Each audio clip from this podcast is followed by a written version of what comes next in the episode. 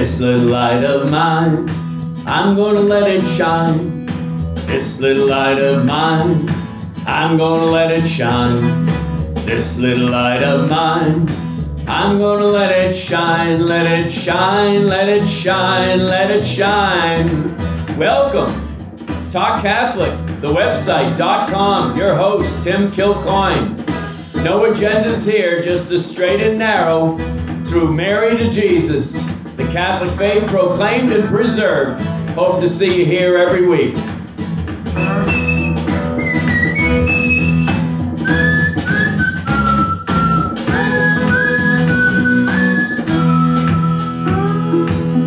TalkCatholic.com with Tim Kilcoyne in the new year, and we'll be off and running to our book review. You shall stand firm with Father William Casey in a little bit. I just like to uh, toss around a few thoughts relative to some videos that I was looking at on the internet over the Christmas season. One in particular that came on the heels of our midterm elections. It really needs to be looked at by especially parents and Catholic parents in particular, but parents in general, need to check out Dr. Taylor Marshall's video on the voting habits of those ages 18 to 29. And it's pretty frightening, ladies and gentlemen. If there is anything that we need to reverse, it is the voting habits of this new generation of Americans because they were basically voting for their weed and their abortion rights and transgenderism and forgiveness of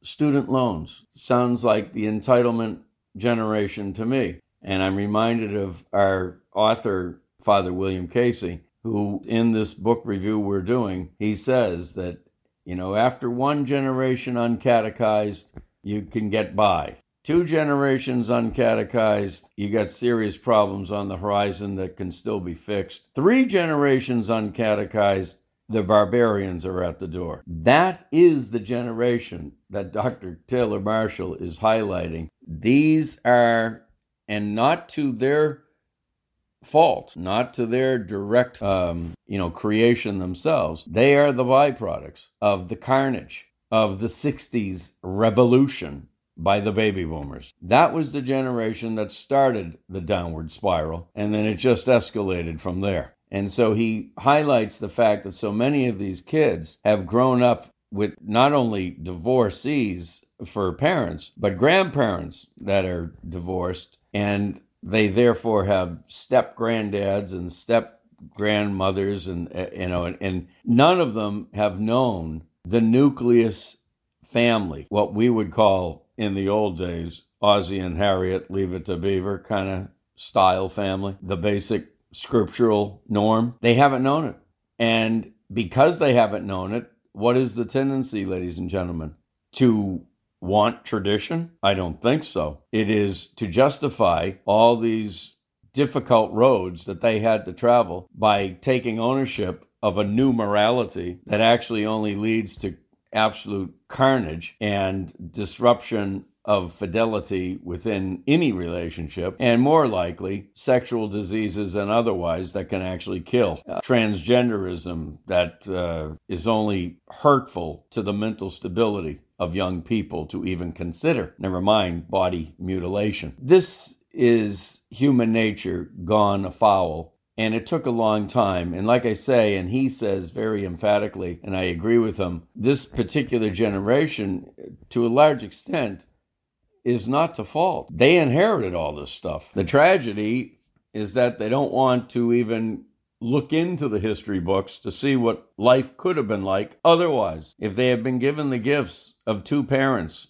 male and female, in love with each other for the lifespan. They don't want that debate. They'd rather justify very strange, unprecedented, quote unquote, relationships that have absolutely no bearing in the tried and true of holy matrimony. And he uh, looks to some of his chat room who constituted young people themselves, and they were giving their thoughts about it. And it was very impressive. These are probably caring, educated, authentic traditional Catholics that constitute his audience, but they are young people nevertheless. And there's no doubt that the common denominator answer that they would give okay, is what to do now, uh, rather than just accept a degenerate generation and future for America. And our church, let's not forget. Uh, is God's grace. God's grace, as Taylor Marshall said, is what prompted a degenerate like St. Augustine to go from a scoundrel to a saint, which is the name of a book, by the way, From Scoundrels to Saints. It can be done. People, many of the saints, you know, just take a look at the lives of uh, the early years of St. Francis, St. Patrick, and St. Augustine. Uh, you know, we, St. Ignatius, we had some beauties, and they became doctors of the church and some of the greatest saints of all time. So God does draw straight with crooked lines, and you can turn at that fork in the road at any time. And he is absolutely waiting for that decision because it's going to take a willful choice on your part to create something new for yourself and for us as a nation. We have an invested stake on trying to be a unified country as well as a unified Christian people and Judeo Christian people. But it takes a recognition of the evidence. You know, one of the reasons why it amazes me how it took so long for the overturning of Roe v. Wade when we had such ample scientific, biological evidence, all of which only more than suggested absolutely proved true, that life began and does begin at the moment of conception. And yet it took all the 50 plus years. It was all political, ladies and gentlemen. Remember what I've said so often in so many shows. So many of the immoralities of our day are not the battle cry of a national consensus. They just so happen to be the squeaky wheel battle cry of a select few who know that they have the media on their side. And if you ever want to read up on some great books, just look up Slouching Towards Gomorrah by Judge Robert Bork, or virtually any books, one being Who Killed the American Family by Phyllis Schlafly, or The Power of the Christian Woman by Phyllis Schlafly. They were right at the forefront of the battle in the courts, and the courts were being backed by the media of that time. So do check out some of these books, especially in the 70s and 80s, because that's, that's when the war began, started by many corrupt judges and lawyers.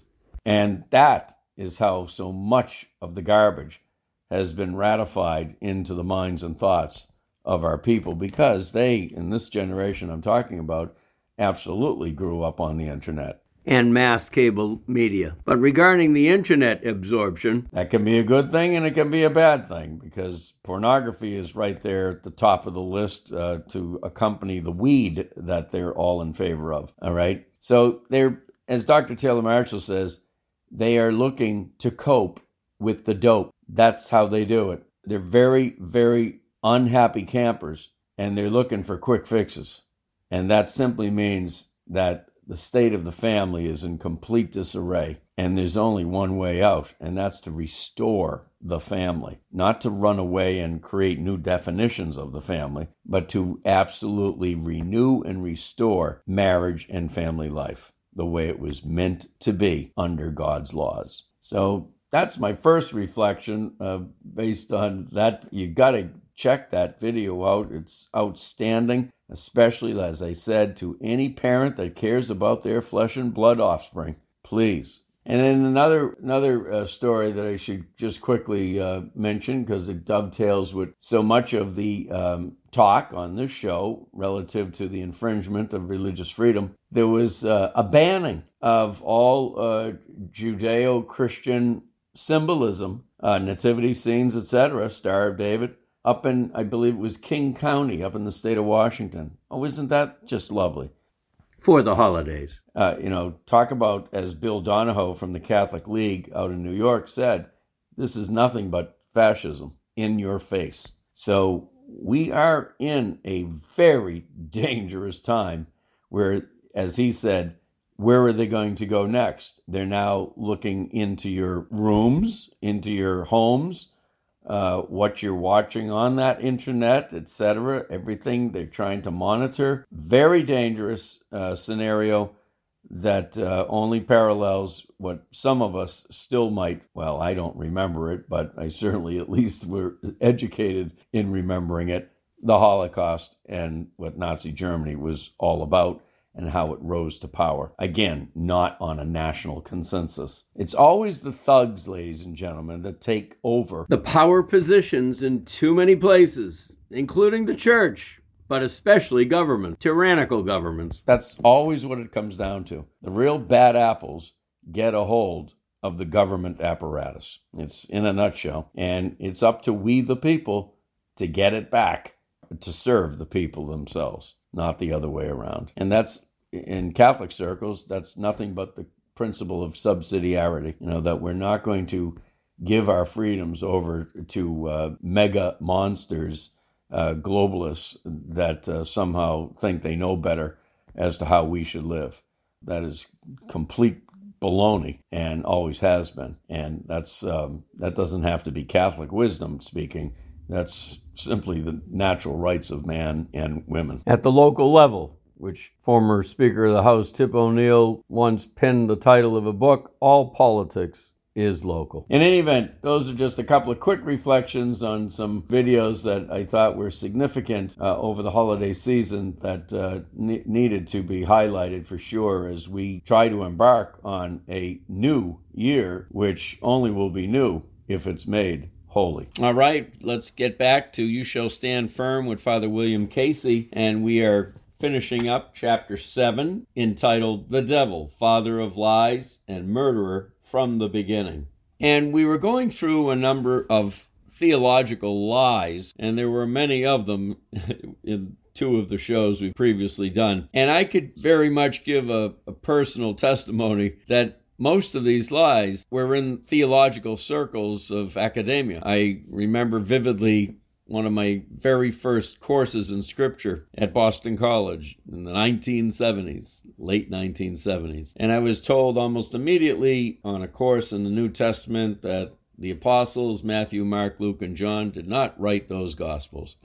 I felt like asking, were you there to verify that? I lasted one week in that class. There was just a sense of zero faith truly, I felt like I was being taught by scientists who were just laying bare the historical and the scientific bones of scriptures with absolutely no faith and sense of reverence for what has been passed on for 2,000 plus years. And so I knew they were not in the truth of the Holy Spirit. Funny how such a lowly undergrad that I was at that time with very little schooling in theology could just pick that up and i i'm still reminded of an old jesuit traditionalist a true jesuit father miles fay who made the comment in the first theology class i had ever taken theology of christ he says if a course does not serve to build up your faith it isn't worth a hill of beans. He, of course, would be mocked, I'm sure, for using an old expression hill of beans, rather than applauded for the religious truth of what he was trying to convey. There were many professors still down there and in other ivory tower uh, so called Catholic institutions that do not do theology with that kind of faith, that their sole purpose should be to make things more believable. As Mother Angelica used to say, I don't mind a little embellishment if it helps a person's faith. Today we have the new apologists. Those are theologians who, who are involved in the building up of the faith through reason. And logic. Some of the early stars of EWTN, like Scott Hahn and Jeff Cavins, Stephen Ray, Father Mitch Pacwa, apologists par excellence. They would have been very obscure professors tucked away in an obscure corner of a philosophy department somewhere, only to be heard by the select students in that class. And we had the great joy and pleasure and honor to be in their classroom by way of EWTN. What a gift. Thank Jesus and Mother Mary Angelica's vision for giving them a wonderful pulpit worldwide and the renewal of theology based on faith. In fact, I should just share quickly. Years ago, as a teacher of theology out on the West Coast with high schoolers, I submitted to the tyranny of skepticism. And I paid the price for it one time. I was teaching a course in Scripture, Old Testament, and we were covering the Red Sea episode with Moses and company. It might not have happened exactly the way you saw it in Cecil B. DeMille's Ten Commandments, whereby the Red Sea was dramatically parted into two. But rather, I submitted the latest theological speculation, suggesting, you know, there was a uh, body of water called the Reed Sea that dried up at a certain time of the year. And it was more likely, from a natural perspective, that that's where the Israelites would have passed through. So, in other words, that theory completely took faith out of the equation. And I had a parent who cared about the more traditional interpretation. And she was a Baptist, and she took her daughter right out of the school. And in retrospect, God bless that lady. I had made it very clear that I was not teaching that it could not have happened the way it did in the famous movie. But by adding the latest of skeptical theories, I created doubt. Not good. That was my own submission to the tyranny of skepticism and all those theological lies that we covered in the previous shows, I promise you, had to do with taking that kind of what we call an exegesis, a researched understanding of the scriptures based on literary genres and historical context and scientific evidence, rather than teaching the truth of the story to be passed on without all the skepticism. The devil is looking to get in there to create doubt. We want to create faith. And there is nothing contradictory about faith and reason. We want to do it in accordance with St. Ambrose's equation, faith illumined by reason will lead you to divine wisdom. More of such when we come back. This is WQPH Radio 89.3 FM. To let us finish this seventh chapter, The Devil, Father of Lies and Murderer from the Beginning. by Father Casey says, the devil will guilt trip you in order to get you to abandon the truth, to make you forget about the love of God, to convince you that your sins are bigger than the mercy of God, who sent his only begotten Son to die for you. God loves you more than you can ever imagine. Satan wants to lead you into despair. He wants to get you to die in mortal sin so you'll descend into hell and he will literally have done a hell of a job on you. Don't ever, under any circumstances, think you can compromise with the devil. You cannot cut a deal with Satan. You cannot compromise with sin. Don't be like the guy who sits at the computer on the internet thinking to himself, I'm just going to take a quick peek at this porn site just to see what's out there. I can handle this. It's not going to affect me. He takes the bait, risking the very loss of his soul, as his mind and respect for marriage are both poisoned by the Satan's deadliest addiction. You cannot give in even a little bit, for you can never appease the devil. Before World War II, the nations surrounding Germany tried to appease Adolf Hitler, hoping that they would just give in to some of his demands. He would go away and leave everybody in peace. But we know this was not the case. The more they gave in to Hitler's demands, the more insatiable his demands became and it ended the only way it could have ended, with the Nazis being stopped only by a total resistance on the part of the Allied forces. You cannot negotiate with or placate an enemy who is hell bent on your destruction. There are no words that you can then say, and there are no deals that you can make to turn back this foe.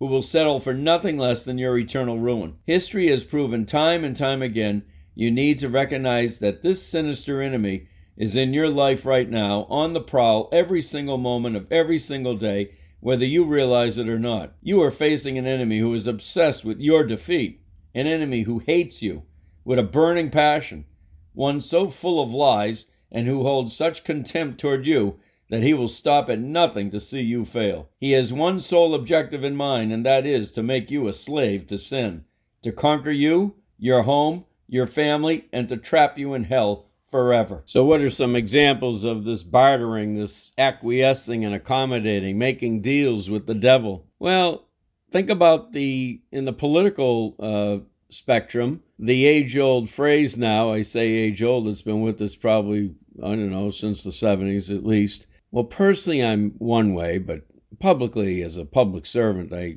have to be otherwise. I have to listen to my constituency, of course, not my conscience. That was a deal with the devil, right there. I'm quickly remembering a moral theologian in my undergraduate years, a priest, and I knew he was a traditional priest. I used to seek out his counsel from time to time, but in the classroom, ah, a new persona. All the books he assigned were of the uh, maverick rebel variety. So, what's that all about? Popularity, the need for it. Basically, it was an affirmation of personal schizophrenia. I'm not going to be my true self. It'll all depend where I am.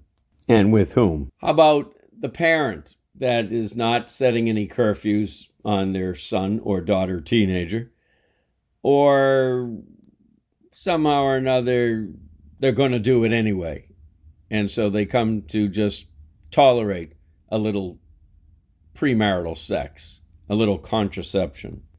Better than a pregnancy, they would justify, okay? Literally putting their son and daughter in eternal jeopardy if they died tonight. For Catholics, it's still called mortal sin. That is a deal with the devil. But it goes to the heart for most of us when we do those little white lies, those little teeny weeny kind of inauthentic statements. Small example I was sitting in the parking lot waiting for a friend to join me at a restaurant. And I called him and I said, Where are you? I'm here. Well, he wasn't here. I saw him driving into the parking lot about three minutes later. Earlier in the summer, he told me that he was just down the road at the beach, when in fact he was absolutely at home. He wanted me to believe that it would be easy for us to get together. And if he told me the truth that he was back at home further away, I might make other plans.